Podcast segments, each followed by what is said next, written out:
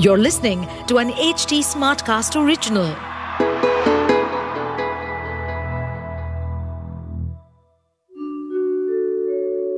आप सुन रहे हैं विवेकानंद की वाणी सुनिए स्वामी विवेकानंद के अनमोल विचार और जानिए जीवन को एक नए दृष्टिकोण से दुर्बलता के बारे में स्वामी विवेकानंद कहते हैं, स्वर्ग के ये सभी विभिन्न सिद्धांत जो सामने रखे जा रहे हैं, वे मन की दुर्बलता को दर्शाते हैं।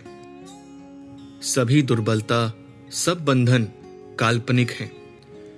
इस मानसिकता को नाश करने के लिए एक रामबाण शब्द ही काफ़ी है, जिसे कहते ही दुर्बलता का विनाश हो जाना चाहिए। दुर्बलता और गुलामी की मानसिकता से बचें। आशा करता हूँ कि आप प्रकृति के बंधनों से मुक्त हों। दुर्बलता से मुक्त हों, जो हमेशा अपने आप को कमज़ोर और दुर्बल समझता है। वह कभी भी मानसिक और शारीरिक रूप से मज़बूत नहीं होता। मगर वही व्यक्ति यदि इस मानसिकता को बदल ले तो खुद को शेर बना सकता है।